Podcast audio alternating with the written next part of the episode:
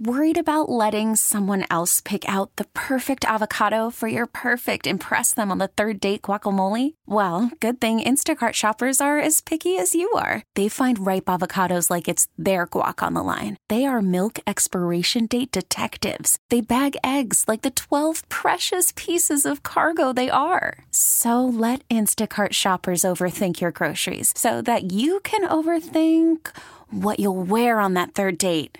Download the Instacart app to get free delivery on your first three orders while supplies last. Minimum $10 per order, additional term supply.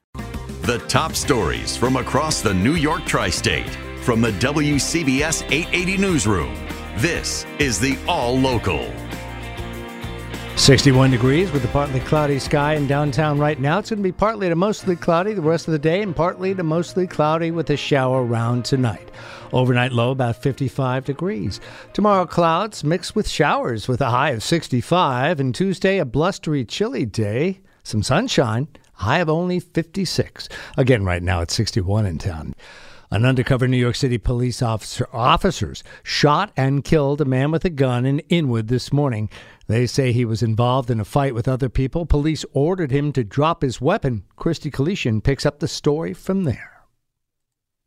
NYPD officers in an unmarked car early Sunday morning saw a group of people near Dyckman Street and Nagle Avenue in Inwood. NYPD Chief of Patrol Jeffrey Maddrey. As they get closer to the dispute, they observe a male with a gun in his hand fighting in the crowd. The officers exit their vehicle. They give commands to, for the person to drop the firearm. They yell repeated commands, and then at some point, officers discharge their weapons. Then the 29 year old with the gun was shot by police. Four officers discharged their weapons. The man was taken to an area hospital where he died. Chief Maddrey says he's had prior contact with police and was on parole at the time. We do not know exactly what the disturbance was out here. We're still investigating the disturbance, but there were a lot of people out here, and we're going to ask everybody, anybody who was out here who may have saw anything, to please call Crime Stoppers Christy Kalishian, WCBS News Radio 880. The NYPD quickly busted the suspected killer of a 15 year old on the subway. Police have charged 18 year old Keandre Russell of Far Rockaway with murder and criminal possession of a weapon. He's accused of firing the shot that fatally wounded 15 year old Jayjon Burnett on the A train Friday afternoon. Cops say an argument between two groups started on the street and escalated while they were on the train. Just before it pulled into the Far Rockaway Mott Avenue station, the suspect is accused of pulling the trigger. Burnett was hit once in the chest and died at a nearby hospital. This was the ninth subway killing so far this year. Ashok Bala, WCBS News Radio 880.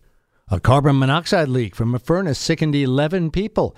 It happened in a Newark apartment complex for seniors called the Stephen Crane Elderly Apartments. It's at 58 Evergreen Lane, Saturday morning.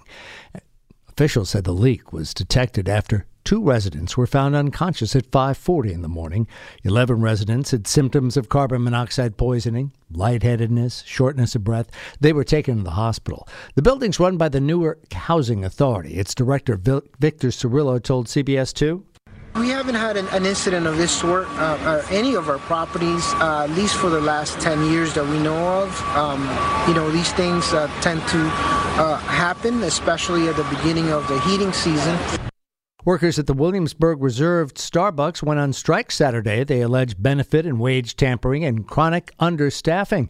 A unionized barista at the store, Ariana Ayala. So recently they took away our COVID pay and we didn't get our vote on that. They are also implementing new dress codes and uh, kind of changing the regulations around it without letting stores vote on it that are organized. Back in June, the Williamsburg workers voted unanimously to join the Starbucks Workers Union. Now, referring to workers as partners, a Starbucks spokesperson said Starbucks respects our partners' right to engage in any legally protected activity or protest without retaliation. The spokesperson continued, We are grateful for each partner who continues to work, and we always do our best to listen to the concerns of all of our partners. Since Starbucks workers unionized in December of last year, employees and the National Labor Relations Board have accused Starbucks of illegal retaliatory practices and union busting tactics. The NLRB currently has more than 320 unfair labor practice charges pending against Starbucks. Let's talk about the weather right now, um, and let's introduce meteorologist Scott Holman. Yeah, partly to mostly cloudy tonight. A shower around later on as a cold front approaches, low 55. Variable clouds tomorrow, a couple of showers, high 65. Then a lot of clouds still around tomorrow night, low 47. And then blustery and chillier Tuesday, despite some afternoon sunshine. Highs only 56 degrees. And then brisk and chilly again on Wednesday with some sunshine. Highs only 54.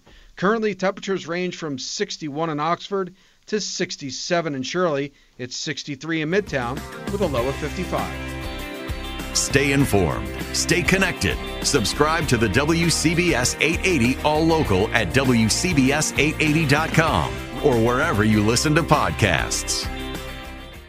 We get it. Attention spans just aren't what they used to be heads in social media and eyes on Netflix. But what do people do with their ears? Well, for one, they're listening to audio. Americans spend 4.4 hours with audio every day. Oh, and you want the proof? Well, you just sat through this ad that's now approaching 30 seconds. What could you say to a potential customer in 30 seconds? Let Audacy put together a media plan tailor made for your unique marketing needs. Advertise with Audacy. Visit ads.audacy.com.